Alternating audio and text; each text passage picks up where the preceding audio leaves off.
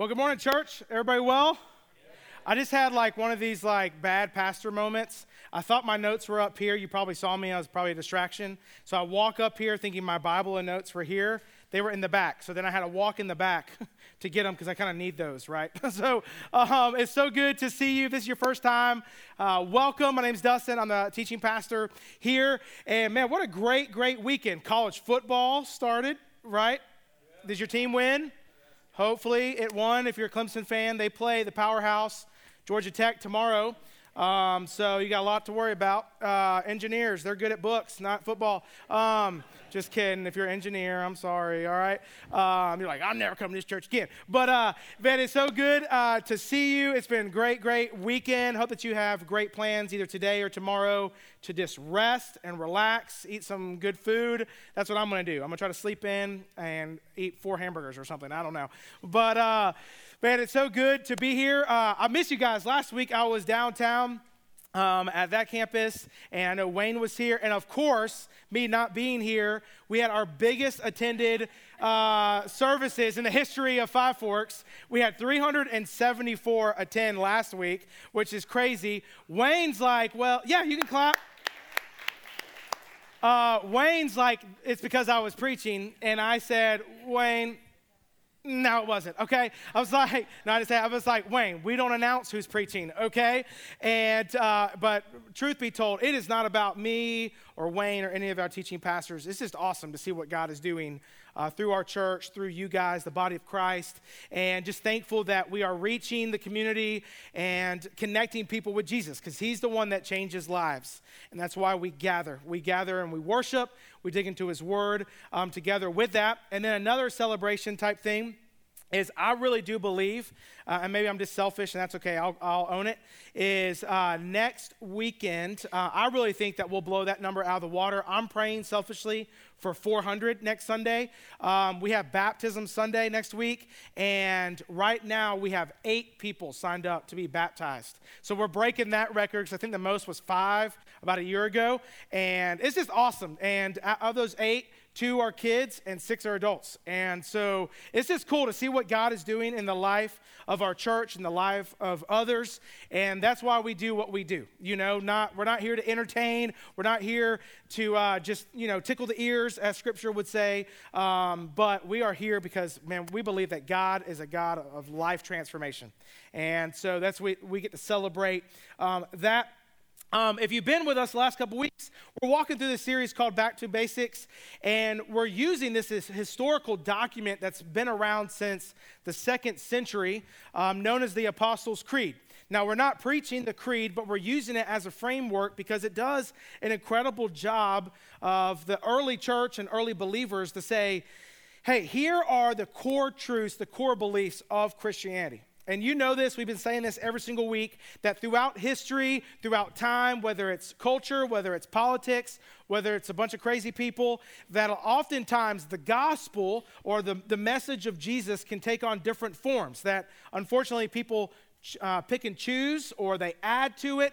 And so a lot of times what we hear is different than what is in Scripture.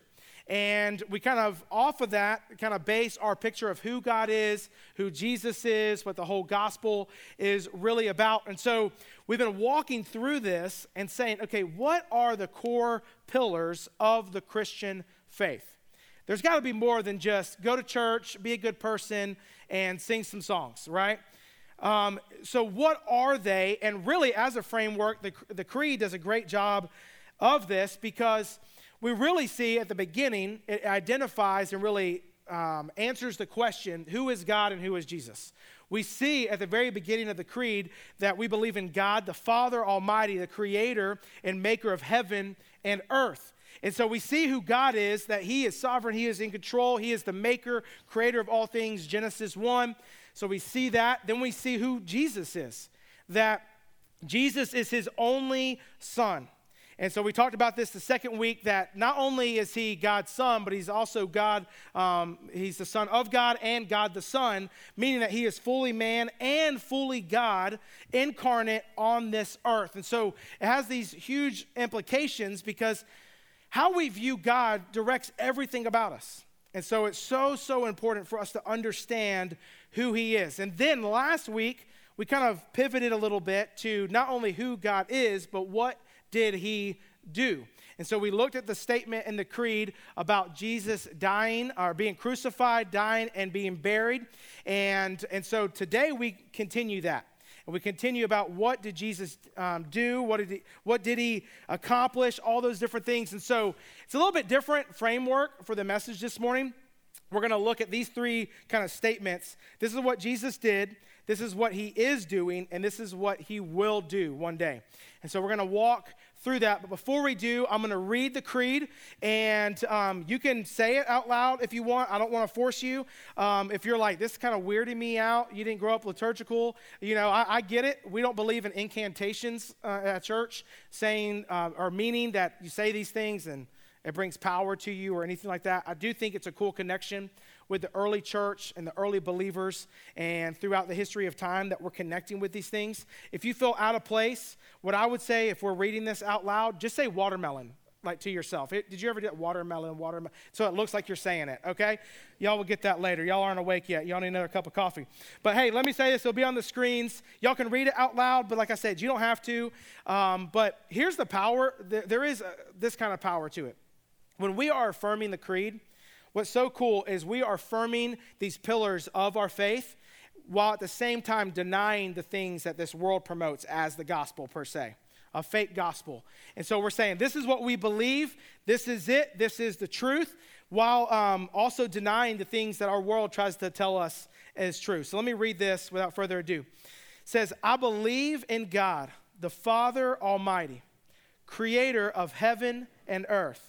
I believe in Jesus Christ, God's only Son, our Lord, who was conceived by the Holy Spirit, born of the Virgin Mary, suffered under Pontius Pilate, was crucified, died, and was buried. He descended to hell, and on the third day he rose again. He ascended into heaven.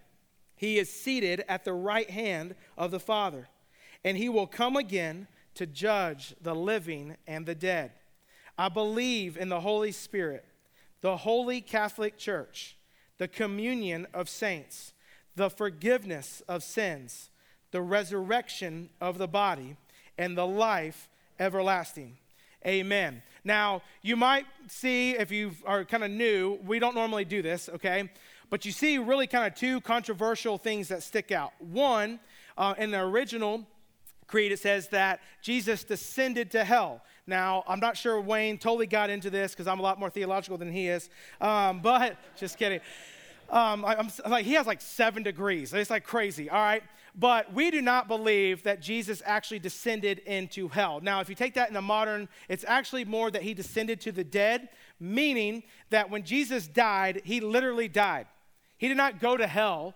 He literally was dead. He was in a grave for 3 days. So he was in the realm of the dead, not Hades as we usually refer to. It's more of Sheol or, Sheol or Hades, not Gehenna. Gehenna is kind of this Greek term that says, hey, like the place of torment. That's not what the creed is saying. So more modern translations say the place of the dead. Then the Holy Catholic Church, what we're talking about there, because I kind of heard it lull, because you're like, I can't say that, okay? I just cannot say Catholic Church. All right? Because some translations say Christian church. And what it means, the word Catholic there is actually universal, that as a group of believers, this is what we're saying. And so not in Catholic, denominationally speaking, but anyway, so that's that. But what we're going to hit on today is on the third day, he rose again, he ascended into heaven, he is seated at the right hand of the Father, and he will come again to judge the living and the dead. Now, in the Gospels, at the end of each Gospel, what we see is this incredible event of the resurrection of Jesus. And I love this beautiful picture because what we see is the women going to the tomb of Jesus, and there are angels there, and one of the angels says probably one of the most fascinating questions of all of Scripture.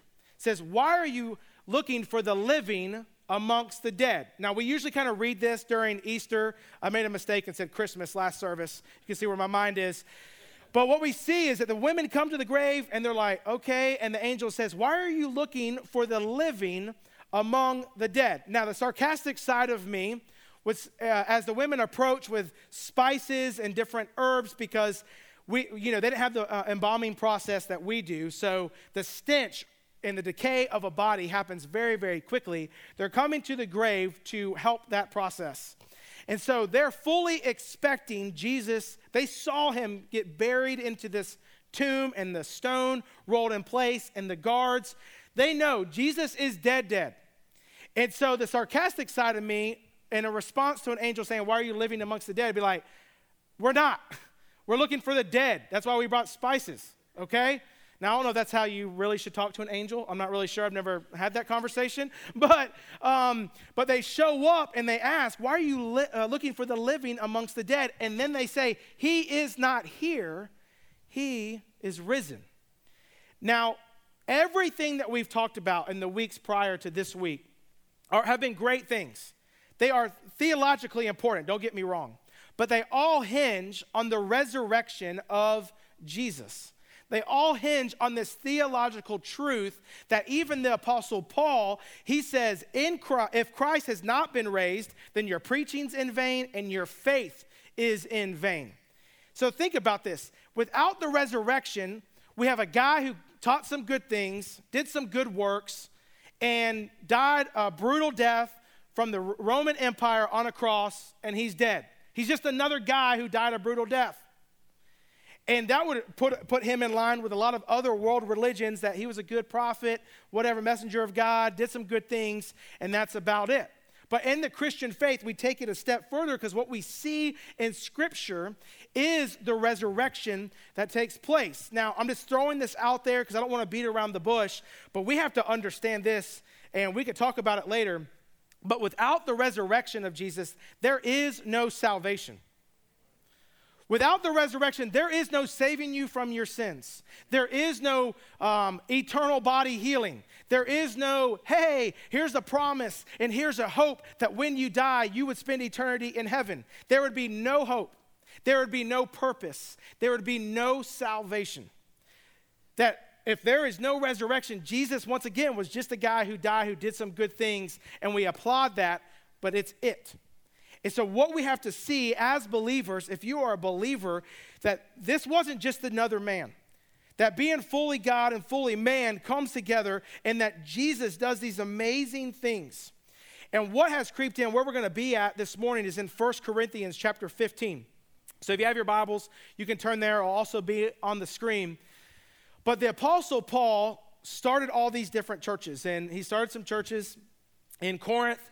And what has happened is actually in the church, in the society, is this talk that has creeped into the church that Jesus really did not come back to life, that he was dead, and it's all fake, it's all theory. And so Paul, being one who actually saw Jesus, remember this was his encounter on the road to Emmaus, that he, Damascus, that he went and saw Jesus. Jesus made him blind. He actually joined the disciples and started this gospel movement. Could you imagine the disciples see Paul, this Christian killer, and it's like, what in the world? And so he saw Jesus, and so now he's writing this letter to the church saying, everything that you hear from the outside is not true. Let me tell you the truth. Let me tell you the gospel. Now think about this. At the time, there was no gospel. There wasn't a gospel of Matthew and a gospel of Mark. That didn't exist. And they wrote the gospel, meaning good news, because of what they experienced through the resurrection of Jesus. Without the resurrection, there is no good news. Are you following me? And so they write this story to be like, man, this is amazing. We got to write this down. His life, his death, his burial, and his resurrection. And so what we see is that Paul is reiterating to the church of Corinth, really kind of confronting this falsehood that's creeping in to the church, that Jesus really didn't die. So if you're following along, we're going to be in 1 Corinthians 15, starting in verse 3. Listen to Paul's words. He says, "For I delivered to you as of first importance what I also received." So what Paul is saying here, he's like, this is a top priority. This is the first thing that you should know and to hear. I've experienced it, and you need to know this at the top of everything. And then he presents really what we know as the gospel. that Christ died for our sins in accordance with the Scriptures, that he was buried, and that he was raised on the third day in accordance with the Scriptures, and that he appeared to Cephas, then to the 12, then he appeared to more than 500 brothers at one time, most of whom are still alive, though some have fallen asleep. Now, when they say fallen asleep, they're dead, okay? They're not on their lazy boy because some boring college football game, all right? They didn't fall asleep, that they're dead. He said, some of these witnesses are still alive, but some have passed. Then he appeared to James, and then to all the apostles. Last of all, as to one untimely born, he appeared also to me. So if you're taking notes, here's kind of the first thing we're going to kind of look at. This is what Jesus did. What Jesus did. And it's really twofold from both the creed and what Paul is talking about here, that he came back to life, he was resurrected, and then he ascended. All right, so here's kind of two huge things. Let's talk about the resurrection for a second. We know that throughout Scripture, and what Paul is saying because of eyewitnesses, that Jesus conquered death. On that third day, he rose from the grave. Now, as you can imagine, that I've never seen someone come back to life. Have you? No, okay. If you raise your hand, I was going to be worried, okay? But I've never seen someone come back to life. And so you can imagine as the disciples are beginning to tell this, people are like, you crazy, man. Like, that's not right. So over time, there's been all of these different theories to try to reason what actually happened with Jesus's body. Did he really resurrect? And so I just kind of, just for educational and really kind of apologetical means, for you to understand some of these theories. Now, this isn't really a popular theory, but it is. I just want to kind of announce it, is that some people, and it's kind of two in one, that they believe that it wasn't really Jesus, that it was kind of mistaken identity, or that he had a twin, like there was like a stunt devil, okay? Now, I think this is kind of crazy because wouldn't you like to be a fly on the wall that if you had a twin, I don't know if anybody's a twin in here, but like that conversation, it's like, hey, one of us is going to have to be crucified, all right? Rock, paper, scissors, shoot, you know? Like, what do you do there? And then if it was a mistaken identity, I would like to think, being a parent, that if Mary sees her son Jesus, who is like everything to her, remember an angel came and said, hey, you're gonna conceive a son from the Holy Spirit, and he's going to save the world of his sins, of their sins, you would think Mary would know what Jesus looks like, you know? And so the mistaken identity thing, this is so far-fetched and out there, but I, you know, for kicks and giggles, that's where it is, okay? So another one is what's called the stolen body theory. Some believe that the disciples actually, in some operation, went and stole the body of Jesus. Now, let me tell you why this doesn't make sense. The disciples, and you see this throughout Scripture, they're cowards. They are like, they're like dumb fishermen, you know? Like, there's like, huh? All right, you know? They're like, Jesus tells them something like, we don't understand, all right? And so he's walking through all this. Now, how all of a sudden do they think that the disciples, like at nighttime, they're like, hey, let's get all this courage and bravery. Let's go steal Jesus' body, you know? Like you're going to roll somebody's house when you're in high school, you know? Like, let's go do it. And so they go, and miraculously, they roll the stone away. They get past the guards. I don't know if they, you know, Chuck Norris or whatever, and then they get in there, they grab his body and steal it, and now they can say, oh, he's alive, and we're going to make it all up. Now, that just seems really far-fetched. Plus, we see in the Scripture accounts that Jesus, when they go to the grave, his linens that he was wrapped in were still there, right? Now, don't judge me, I've watched enough Datelines and Forensic Files, okay? If I'm going to steal a body, I'm just going to take it and go. I'm not going to undress it, okay? Be like, you know what? Let's take his clothes off right now. Let's just take the body's clothes off, and let's take the body, and it'll look like a, you know, that just doesn't seem right. And so that's the stolen body. Now, here's probably the most popular one is the swoon theory. This is the belief that Jesus really didn't die on the cross, that from his pain and the suffering, he actually just passed out. Now, I don't know if you've ever experienced that kind of pain where you've passed out. My wife had blood drawn in the hospital. I passed out, hit my head on the door. Y'all remember that story about a year ago? Had stitches because I'm a sissy, all right? But this would say Jesus really didn't die, that he just passed out, and they buried him into the tomb. And the coldness of the tomb and the rocks, the humidity or whatever, moisture of the air, that it resuscitated Jesus. And now all of a sudden he can move the stone away, and Chuck Norris guards and go visit everybody, and then just ride off in the sunset, on a horse or something like that. So it just seems like, what in the world? And then last but not least is what would be called the wrong tomb theory. Some people think that the women that day, they went to the wrong tomb. That just seems crazy to me too, because it's Jesus. He's like a celebrity at this point, right? Plus, he was a nomad. He didn't have a lot of money, so they had to, I say borrow, but they had to use a tomb of Joseph of Arimathea. And so people knew. They knew. And if he's claiming he's coming back from the dead, don't you think people are going to be paying attention to where it is? I mean, if we know where Elvis is buried, people are going to know where Jesus is buried, right? And so they knew. And Paul is saying, hey, listen, what happened is he really did resurrect. He really did come back to life. And he says, hey, listen, all these different things. He tells that Christ died according to the scripture, and he was raised from the dead according to the scripture. He points to the Old Testament. Remember, they didn't have the New Testament at the time. He says, all these thousands of passages that you see in the Old Testament documents pointed to this Messiah. And what they said was going to happen, happened.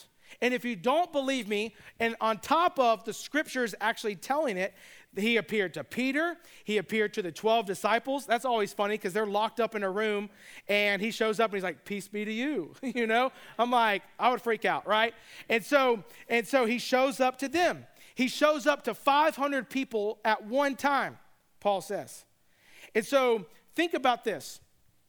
500 people wouldn't just make this up. If there's 500 people as a jury at a court hearing, you're guilty. If there's 500 eyewitnesses, you're guilty. Then on top of that, this is the kicker for me.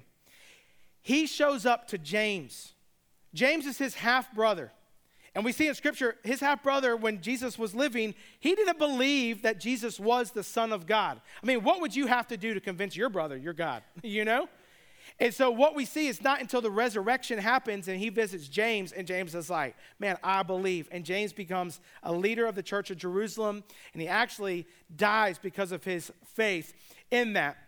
So think about this, all this. And then Paul very finally says, this is what Jesus did. You want to know why? Because at the very least of these, he says, to one untimely born, he appeared also to me. Man, what a personal moment for Paul.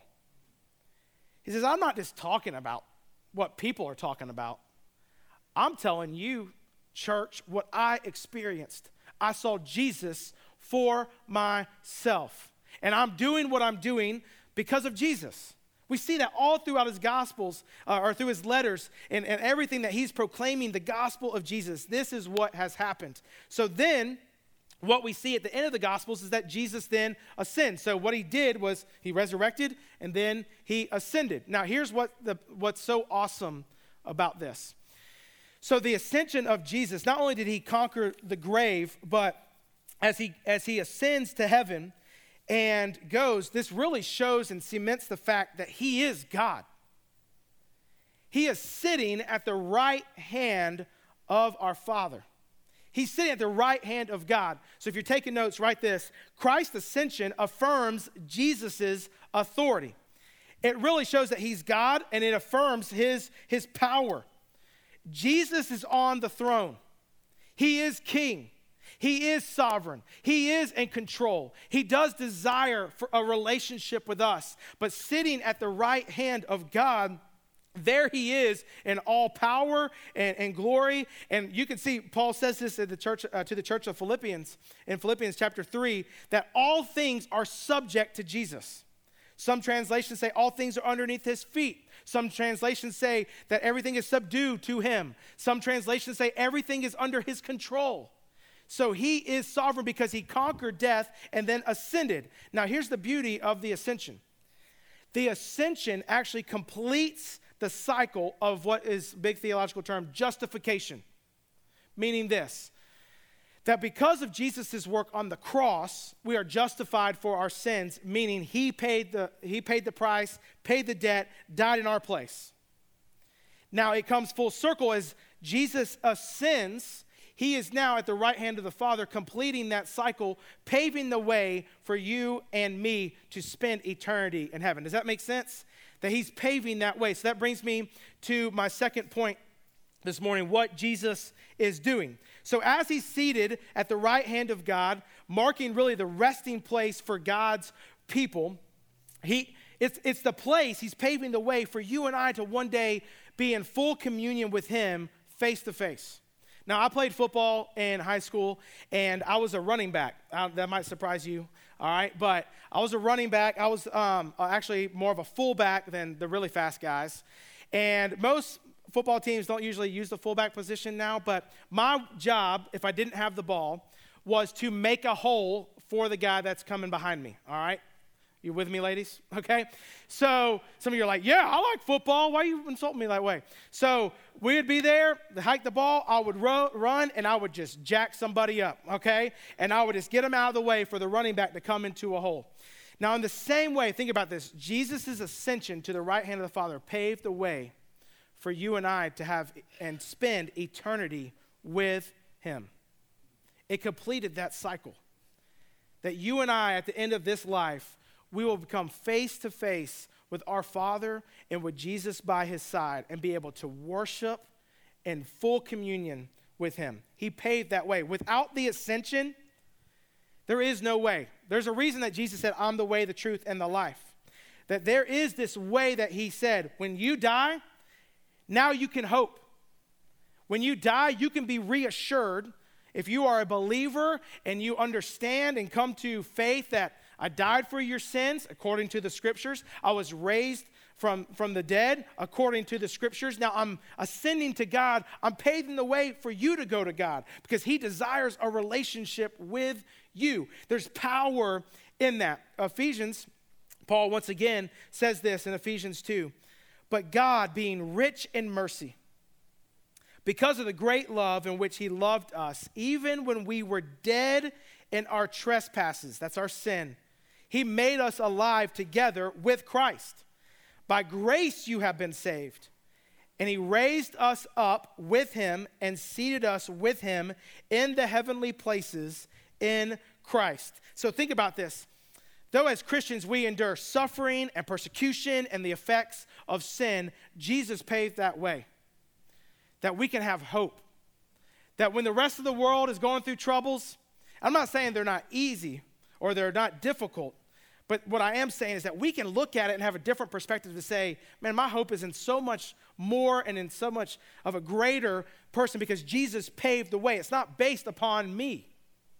And so we see this beauty of the ascension. And to us, knowing that God is in control and sovereign, man, this should provide a hope that both leads to worship and gratitude. That when we sing and we worship, it's because Jesus paved the way. The resurrection gave us salvation. The ascension showed that Jesus is in control, that he is powerful. And here's the third thing I want to close with this morning, what Jesus will do. Now, this could be open for debate, and I don't want to go down a rabbit trail because there are a lot of different opinions in the room, but as the creed states, that he will come again to judge the living and the dead. Now, let me put this in perspective. This is talking about the second coming of Jesus. Now, we know the first coming of Jesus, Jesus came as a humble servant, meek and mild and infant, you know, and he came and he served and he gave his life and he taught good things. But when Jesus comes back because of his position at being at the right hand of God, he's coming back with authority. Amen.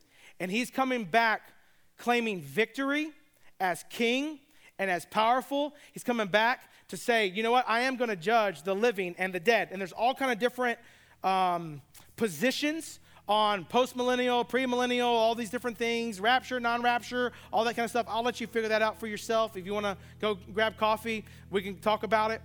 But here's what I do know. At the end of the day, Jesus is coming back. And he's going to judge the living and the dead. And it's not going to be some, you know, okay, there's some gray area here. It's either you know him or you don't. And for you and I, he extends that invitation, not for us to wait until a new kingdom, not for us to wait till a new earth. He extends that invitation to us right now. for us to know him. And I wrote these two things down. I think this is so true. That Christianity is not a new approach to good morality, or not, it's not a let me turn over a new leaf or reform to get a better life. Here's what Christianity does through the work of Christ. One, it humbles you. The work of Christ will humble you because it shows us and confronts us with you cannot do it on your own. You can't get to heaven on your own. You can't do it. It shows that we need to be dependent on Jesus. We need a Savior. We need his grace. The second thing that the work of Christ shows us is that he wants to save you. That he's inviting us into this relationship known as salvation. That Jesus did what you and I cannot do. Paul, once again, later in Ephesians chapter 2, he says, "For by grace you have been saved through faith." It's not your own doing. It's a gift of God, not a result of works, so that no one may boast. Man, what an invitation to receive the greatest gift that we could ever receive. And it's all because of the resurrection of Jesus.